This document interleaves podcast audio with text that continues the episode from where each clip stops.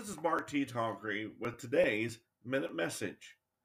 Today's message comes from Psalms 42 and verse 1, which reads, "As a deer pants for flowing streams, so pants my soul for you, O God."